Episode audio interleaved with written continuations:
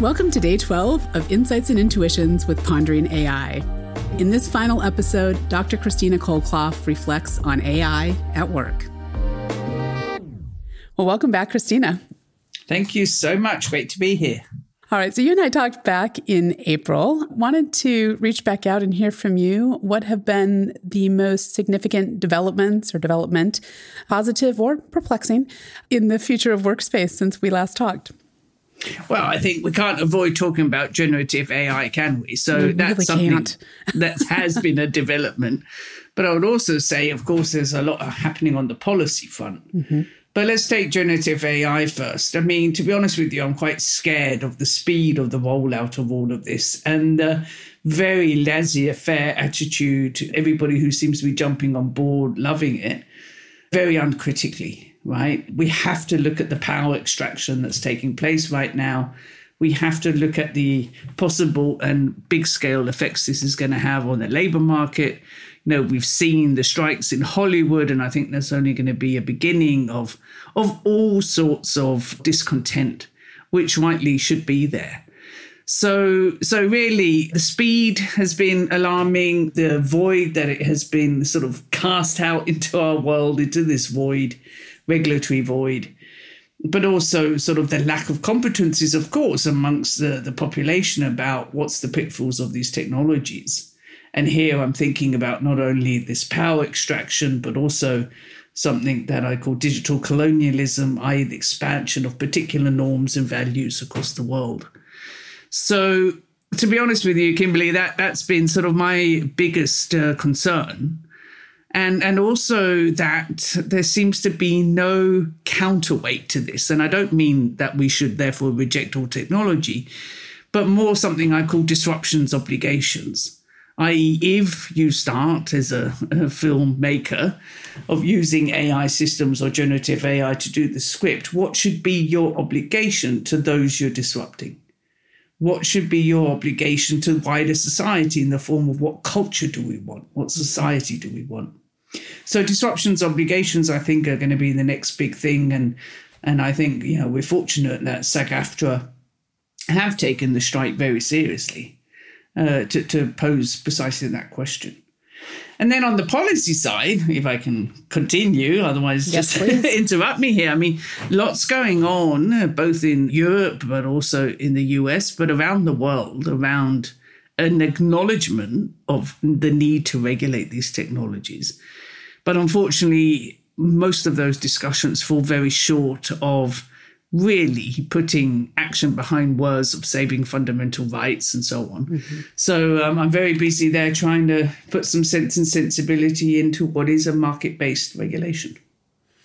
Yeah, it's been interesting. I just spoke with Henrik, and he made the point that the EU AI Act has been really stretched out due to the fact that generative AI and large language models in particular have come on the scene so fast. And suddenly there was a scramble to try to redevelop or to extend rules. And it spawned this thought that our approach to this is a bit brittle in that if we are hoping that at any point in time we have a regulation that speaks to in a rules based way the current state of the art of the technology and we cannot implement any regulation until such time as that is the case we will never in fact have regulation.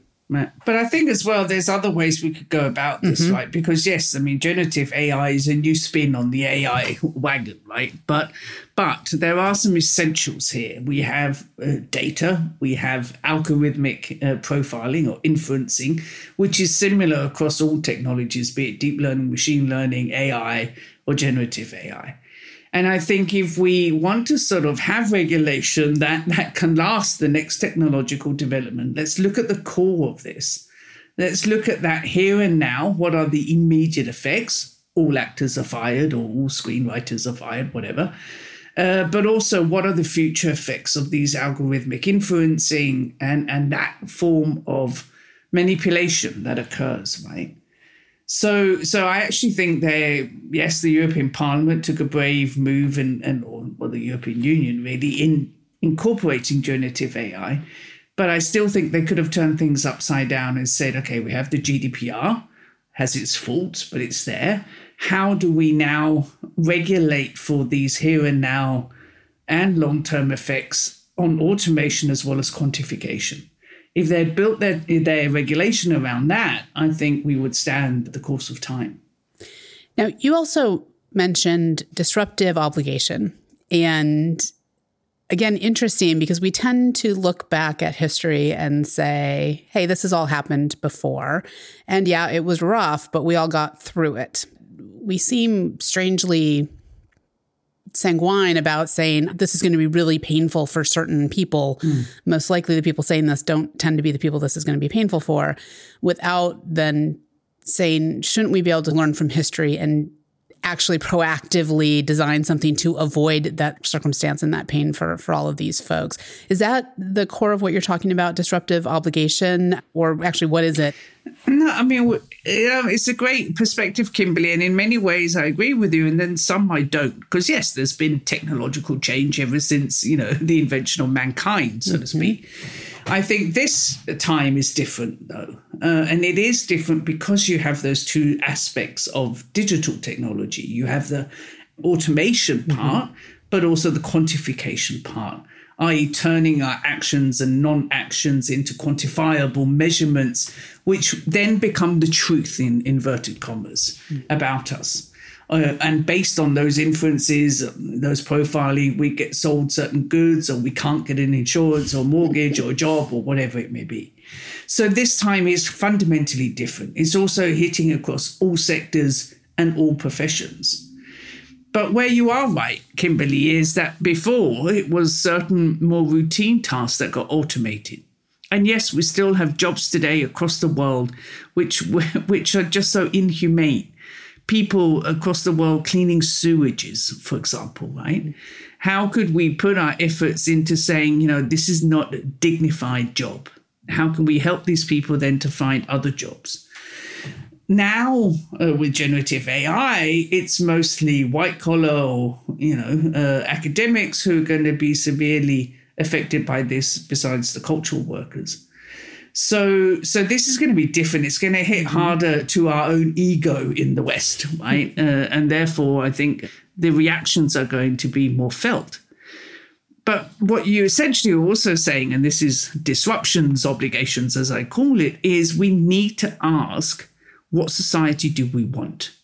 Do we want a society where people get displaced very quickly, where skills become out of date fast, where maybe the vast majority of the working population are in precarious short term contracts with no possibility to fund or find courses, skills uh, to help them onwards.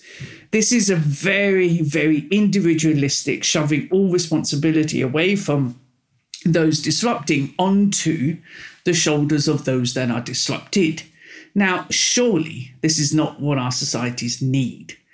So I want to ask all companies doing this, you know, what are your obligations to the society in which you are embedded and on which you depend? So so this is fundamentally what, what I'm calling for here, because we could more or less develop ourselves to hell. Right. Um, and we are well on our way. And I don't know if Henrik mentioned, but the environmental impact of these technologies are just absurd right? Yep. so, you know, who's talking about that apart from uh, some very few uh, voices? Yeah, no, absolutely. So, all of that being said, what is your projection for what we may see unfold as we turn the corner here into the, the new year? Trouble. To be honest with you, trouble.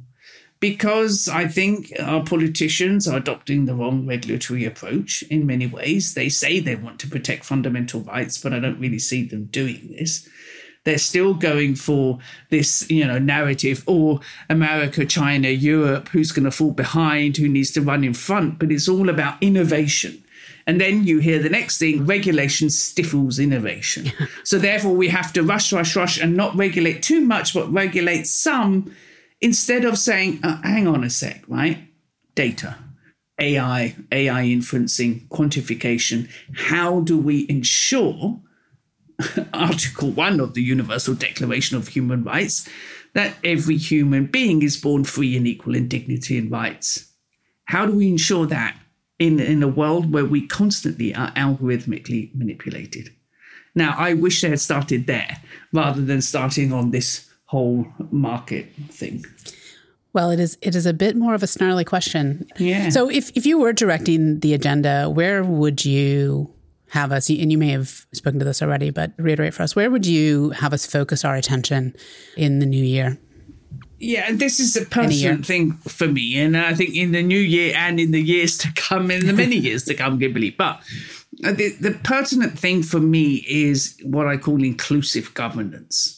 That is, okay, yes, these technologies have vast potential, and our world has so many problems.